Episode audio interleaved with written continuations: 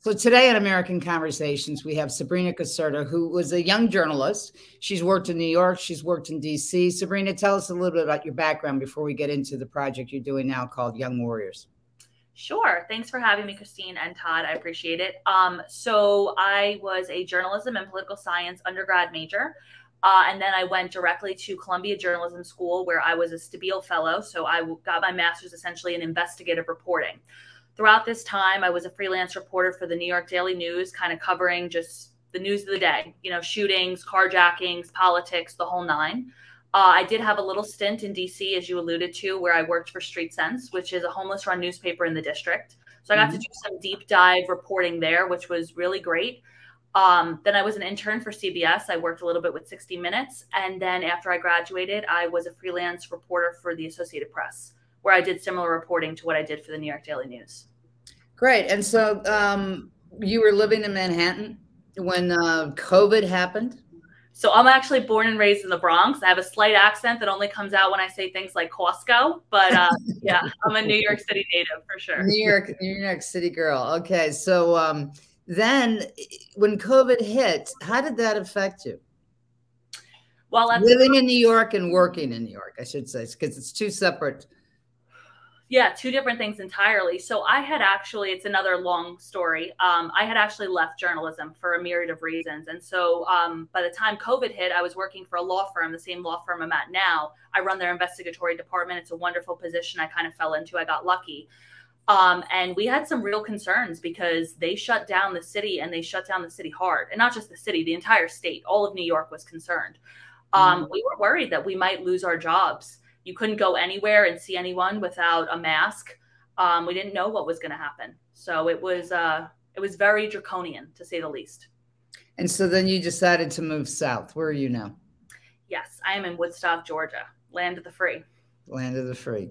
So so as a result of that, tell us about the new project you have to, that's focusing on people who are forty and under in terms of political issues, because I think it's very interesting.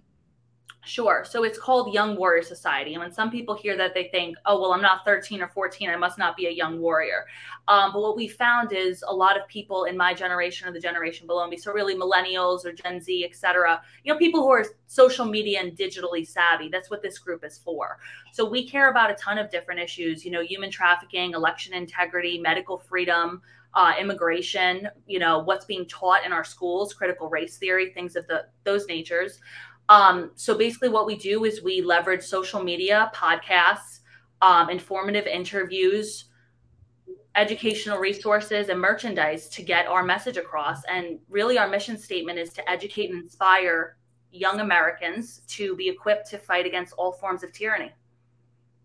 So what are you, among your generation, um, it is, I mean, it is draconian, the things that are going on right now. It is uh, tyrannical uh, because you're basically being told, you know, you you you can't do what you want with your body uh, for medical reasons or medical research.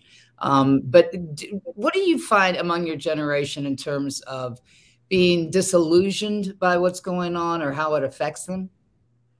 I mean, I think a lot of people at this point, you know, went from two weeks to slow the spread into we're entering year two or three. I mean, um, so yeah, there's definitely a lot of people who are disillusioned. I think the biggest barrier that I've actually found, and maybe it's my own biases because I have such a background in reporting, is I try to ask people where they get their information from, because I think that's the biggest mm. problem with the youth is what are you watching and what are you consuming? Right. Because that is coloring how you're seeing these issues. Um, and that ranges from immigration to medical freedom to the vaccine mandates, et cetera, et cetera. Um, so I think that's the biggest obstacle that we're facing. Personally, my dream for Young Warriors, once we're up and running, because we were just founded in October of twenty twenty-one. So we are fetal. We're baby. We're a baby. Right. Right now. Um, I'd love to have a conference on dishonesty in the media to info, because mm. I think that's ground zero. If I come to you and I start talking to you about immigration or the shot, or C R T, it's all the foundation is where you're getting your information, which is the media. So we need to establish that before we go at people with all of these other things. So, Sabrina, I have a question. I, I worked on Buckhead for twelve years, I guess, in the financial district a couple decades ago. And a big issue then was people moving down from New York. And, and I ended up working on Wall Street in New York, but a lot of people like yourself moved down and then colored the state do you, to the same old policies. Do you see that happening, or are people more woken up now? No? Uh, it's, I think it's it's half and half. Some of what you're saying, uh-huh. it's, when people hear I'm from New York, you know, I still have my plates. So I put on like yeah. a nice "Don't Tread on Me" sticker and all those things. Yeah. So I came down here with good politics. I swear I'm not one of those. Sure. Um, people, it's no, mis- it's, I mean, you can see it in the numbers. People are flying out of New York, and not just New mm-hmm. York, the Northeast, because that whole block is extremely tyrannical. I mean, look at what mm-hmm. Mayor Bowser just did in D C. You can't even leave your house without your yeah. neighbor. What does that remind us of? But anyway, yeah. um, people are flying to states like Florida and Georgia. I personally think that it's gotten so bad that if you're, you're upping and leaving and selling your house and leaving it all behind, you're hopefully bringing good politics to wherever you're going, mm-hmm. but that remains to be seen. I think we're going to see a lot of it in this next, this next election, twenty twenty-two. We'll see what yeah. happens. Yeah. Good point. What did you find when you, when you polled among your younger generation, where they get their news? Honestly, the majority get it from social media, mm-hmm. their Twitter mm-hmm. feeds and their Instagram feeds. And something that I've seen that's rising is TikTok. So people are following influencers mm-hmm. more than they are journalists. They want it. They want opinions. I think, uh, you know, that also kind of plays into the whole thing that in schools now we're being taught what to think and not how to think. So people want to be told what to say on these issues. And I hear them parroting things from social media very often. Um, so with that being said, yeah. there's a gamut, whether they're following more right-wing influencers or left-wing influencers varies on the person and their politics, but that's where the youth is consuming their media. Are they making a lot? I'm sorry. I was going to say, that's why the Joe Rogan thing was so big, because a lot of people yeah. follow him. So that was a huge hit against the cabal. Yeah, I for think. Sure. For sure. Are you are you seeing in that younger generation that they're actually listening to, to somebody because of their politics, or is it because that they want to learn more? What do you mean? Well, if if if if I if I'm going to go to an quote unquote an influencer. Mm-hmm. Um, you know, I, I want to go to somebody who's who's substantive. I, I don't really care whether they're left or right. I want to know if they if they add to the conversation to get to the truth. But you know, I'm a, a wee bit older, so. It, but at the same time, do you find with the younger generation that they go to the political person who they assume agrees with them to figure out what they know? Yes. So it's a valid. Is it more of a validation? Yeah, living in our own echo chambers. As mm. it gets more polarized, you know, the politics do, and, and that just trickle down, trickle down polarization, same thing. So how do how do we break that? Because I agree with you, the media is broken, and I've been in it for forty years. So I mean, at the same time, how do we how do we get people to listen to people of substance as opposed to just because of who they are perceived to ha- be supporting? I think we need to meet people where they're at. If we're talking about the youth, I mean, there's so many, remember, they're being hit by so many different angles. So it's the school. So we have academia. We also have Hollywood. We have social media. And then we just have the peer pressure. And that's only the few things I can think up off, off the top of my head. There's way more going on there. So I think first and foremost, you need to meet the youth where they're at, which is on these platforms. And then you have to make the content palatable and digestible. If you're just going to hit them with a whole bunch of facts and stats and this, it's going to go like that. But I think that we start, honestly, by even having people on. For instance, like if I lean a little bit more right, I have someone on my Instagram that I'm interviewing or talking to a little bit more left. Mm-hmm. We have to come back to center, because there there is there is still a center. I know it's been hit and depleted, but it still exists. And I think we we start there. Where do you what do you find um, in, in terms of people's concerns? Has it grown with your generation of people concerned about the lockdowns, the mandated masks, the broken promises, moving the goalposts just a little bit more in terms of this COVID era? You know, it's it's really hard to say. I have, you know, I come from a liberal state, and I have some friends who literally, when this started, thought that they that healthy young individuals in their twenties that thought that they would die if they got COVID. When I tell you that some people are living in that kind of real fear, it's that real for them, that they actually genuinely yeah. believe that. Um, then you have other people who are, you know, just down the spectrum, more lax. I have not seen the response amongst the youth that I would have wanted to. Instead, what I keep seeing is, well, I'll just wear this mask because I'm supposed to. It's yeah, what I'm being I'm a rule follower. why. Yeah. I'm being respectful. You know, they've done a very mm-hmm. good job with that, with the respect thing that it makes you. Mm-hmm. So you're being disrespectful if you're not compliant. Right. They don't you want know, to be called a racist. Right. Well, I call it, so this is my own little coined phrase. People make fun of me for mm-hmm. it, but I, I talk an analogy. I call it the Little Mermaid effect. Nobody mm-hmm. stole your voice. You gave it away. Mm-hmm. And you traded mm-hmm. it in for a pair of legs so that you can blend in with the rest of the humans, but you don't have your speech anymore. You've surrendered yeah. to blend in. For me personally, the cost of admission is just too high of a price to pay. But not mm-hmm. everybody feels that way. Is it because they're afraid of not being of, of being socially canceled? Cancel culture, the woke culture, yeah, it's a very big thing. Who wants to be a racist? Who wants to be called a racist? Nobody, you know. And they, the, what the media or the, the radical left has done a very good job of is branding certain ideas as racist. So if you believe this, that makes you this. So even though I'd argue some people feel a certain way, they would never say it. They don't want to be a monster. So does your generation realize that pre-Oprah Winfrey, when Phil Donahue was, you know, and this may be too too old for your generation, but Phil Donahue had a daytime show that had very high ratings, okay? Everybody in America knew Phil Donahue and, and Walter Cronkite. Oh. Phil Donahue used to do vaccine safety panels all the time. Okay, wow. Mike Wallace at sixty minutes years ago, this is before you, you were working for sixty minutes, wow. actually did, you know, w- some vaccine injuries. Katie Couric, who started off at A B C News with me, uh, when she was at the Today Show, she did vac safety too. So I'm sitting back as somebody who has, you know, worked in the industry for a long period of time. And I see people that are on, you know, the, I've worked for four networks here in the States, but I see people sitting in those anchor chairs that know better. All right. Uh, and their archives know better. And the people who cut their pieces know better.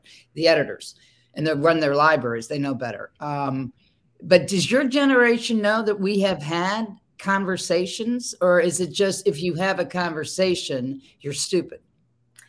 Uh, yeah, well, that's exactly it. People are afraid to even ask questions because that's, I mean, the whole narrative has been don't question the science, which to me is is is startling because science historically withholds the, the you know, the, the whatever of questioning the, you know, gravity. You can't, you can't argue gravity because it's science. Mm-hmm. So why is it that now we can't question the science? Well, we should have been questioning the early treatments that were being used with the ventilators when we had such, such a high proportion of people dying on the ventilators, and not instead of giving the blood thinners because this is a disease that, that causes blood clots. Um, so, I mean, we're not supposed to question. What, what about all? What about all the athletes dropping dead every day? Do they see that? They do. Or do they? They do. The people okay. in my, again, the people that I'm dealing with, you know, are pretty much in, in my group. I'm dealing more so with mm-hmm. people who are, are aligned with that. People are definitely seeing that, even though the media is mm-hmm. kind of doing their best to brush a right. lot under the, under the rug. But the problem is, like I said, people don't want to question because they don't want to be perceived as I'm anti-science gotcha. or I'm anti-this. So it's the perception of delusion is actually what's going on here. So now, now let's go back to where you went to school, which is Columbia University, not exactly the far, far right university um, in New York State. So your colleagues, your classmates that you went to school with, where are they? Are they, are they following into the woke reporting? Yeah, I mean, I'm going to be honest with you. You know, it's funny. I didn't I didn't want to go to Columbia. I had my eyes set on Berkeley and I got into C U N Y J school. And I really wanted to go to C U N Y J. Everyone at the Daily News, uh, they're not fond of the Columbia students because there's apparently a air to them. There's a little bit of an arrogance. Um, but my parents were like, Columbia, it's like the, the Willy Wonka's golden ticket. You have to go to Columbia. You know, I'm a girl from the Bronx. I'm born and raised, working class family. To get into Columbia was a huge feat for mm-hmm. my for my parents. Um So most of my colleagues are working for the Wall Street Journal, the New York Times, you know, Forbes. Yeah, they fell right into it. I mean, it's funny. I went to Columbia in twenty sixteen. I started August of twenty sixteen. This was obviously right before the election. And I was one of the youngest students in the program. I was twenty-one at the time, right out of college. I'd say the average student age was twenty-eight to thirty-two. Right after the election, um, they canceled classes. They put a microphone on stage and they allowed the students who would be cub reporters graduating, who would eventually cover this administration, to come up and lament about the election of Donald Trump. And even then, in the state I was in, I knew something wasn't right there. So they, so they basically said let, let, let, they got into the touchy feely instead of grow up, just, you know, cover the facts. Yeah, I mean, we I had professors literally sit us down and say, we will take our country back by any means necessary. And at that point, I didn't know. This is a Columbia University journalism professor. Yes. Yes. You want to say his name? And they did. Yeah. Yeah. Okay. Yeah. So so this so this was a this was a, a Columbia professor that that wanted to turn journalism into activism. And every the thing is, though, that was the theme of the school. And that's what they were teaching us to be reporters for, that we were more activists than we were reporters. I mean, like I said, I got into news because I thought it was an act of public service, you know, but that's not what it is anymore. And I don't want to say that sweepingly because there's a lot of reporters, you guys included, that are doing the good work. And I want to honor and acknowledge that. But the majority is not. And I think that's clear. Mm-hmm. Well, yeah, to be a really good journalist, you had to be willing to challenge any establishment, no matter what political party, no matter what country, it, because corruption goes across the wave. And nobody should think that medical corruption doesn't have a history, especially in this country, because it certainly does. So, Sabrina, tell us tell us about your Warriors Project. OK, where, where do people where can people find it? What do you what, what is your focus now? Are, are you going to take a look at the twenty twenty-two campaign? We are. We have a lot of projects slated. We are still a small group. One project that we're working on that's very near and dear to us right now is called The Stories of Us Georgia. Uh, we just call it The Stories of Us for short. You can find it on our Instagram, Young Warrior Society. You also can find us at young warrior society dot com. Uh, but The Stories of Us is supporting a few medical freedom bills, just to name a couple, H B four thirteen, H B eight sixty-nine. These are medical freedom bills that are being introduced to Georgia um, legislators right now. Uh, mm-hmm. We're hoping one of them passes. But basically, we're highlighting stories of Georgia natives, Georgia residents who have been affected by the lack of medical freedom. I'll give you just a couple of brief examples. One woman, Lisa, um, her brother is in, was in prison. And he was forced to get the shot, and he died three days later, a seemingly mm-hmm. healthy man. Another woman, Jackie, she unfortunately had a widowmaker's um, heart attack when she gave birth to her son at thirty-five. She lost Ooh. almost fifty percent of her heart capacity, but she's ineligible for a heart transplant because she cannot get the shot. Um, basically, her doctors told her, you need to get the vaccine or you will not get a heart transplant. And she may very well die from the shot before she can get the heart transplant. So yeah, these- there are a number there are a number of stories that are popping up like that, whether it's a kidney transplant or a heart transplant. That's correct. Wow. Yeah, so we are we are following those stories. I mean, we have some people that just decide to get the vaccine, but they're for medical freedom. I mean, we have the whole gamut. We respect people's freedom of choice fundamentally. We are patriots. We're li- you know we, we're for liberty and freedom of choice. Um, so we're working on that project. We're streaming it on Instagram. We're doing a few videos a week, so feel free to check it out. Uh, beyond that, we're just gonna we're gonna keep going, keep going until we get there. Sabrina, if you want to put, uh, you know, we're always looking for content. We opened the Georgia Record or georgia record dot com last summer. If you ever want to get those stories to a bigger audience, just contact me. That'd be wonderful. So, Thank yeah, you. That'd sure. be wonderful. Yeah, and, and for people people of your generation, you know, who are trying to find their way uh, through this morass, I mean, if they're willing to be interviewed about, you know, their journey on this, you know, we're we're willing to talk to everybody and give them a space and give them a voice, because I am, and, and Todd Todd is too, we're against the censorship, okay? I, I, I, I'm horrified that people go along with this. I'm not a social media person at all, because I've been going after Zuckerberg and social media people for their contribution to the increase of human trafficking for the last twenty-two years. But at the same time, you know, I understand that your generation, you grew up with it. Um, th- this is part of your D N A. So, you know, if, if we have to, I, I, we want to hear more from them. Okay, if you find people that want to be interviewed, to, to because I think I think part of the problem here is we have one generation is one way, one generation is a little bit longer, and we can't. And coming together is very important for people to understand where they're coming from. How about history? Are you guys? Is your generation reading books? Not overwhelmingly. Mm-hmm. Not overwhelmingly. Probably not the way your generation read books. Where mm-hmm. consuming, where again, short attention spans. TikTok videos mm-hmm. are forty-five seconds while they're on four other apps or or on the computer as well. I mean, the way we digest information is not, it's not the same way it once was. Mm-hmm. Yeah. But yeah. I, there's a lot of hope out there. Listen, I was a form, I was a Bernie Sanders supporter in twenty fifteen mm-hmm. and I couldn't be further from that now. So people do have their own way of, of waking up to what's going on. And I, I mean, I think that that's also showing in the president's approval ratings, that seven in ten sure. people are happy with his performance. And that's on both sides of the aisle. So people are seeing what's going on. I mean, we just, we just have to translate that feeling of uncomfortableness to actual beliefs in policy that work somehow. Great. Well, it's, you know, it, it it always proves true about the Peter Principle, which was a big bestseller book that was years and years ago about people climbing the ladder being inco- and basically based on their own incompetence. Mm-hmm. And I think that what we're seeing now in the presidential polls, it doesn't matter whether you're independent, doesn't matter whether you're Republican or Democrat, doesn't matter if you're not even registered to vote or if you even voted.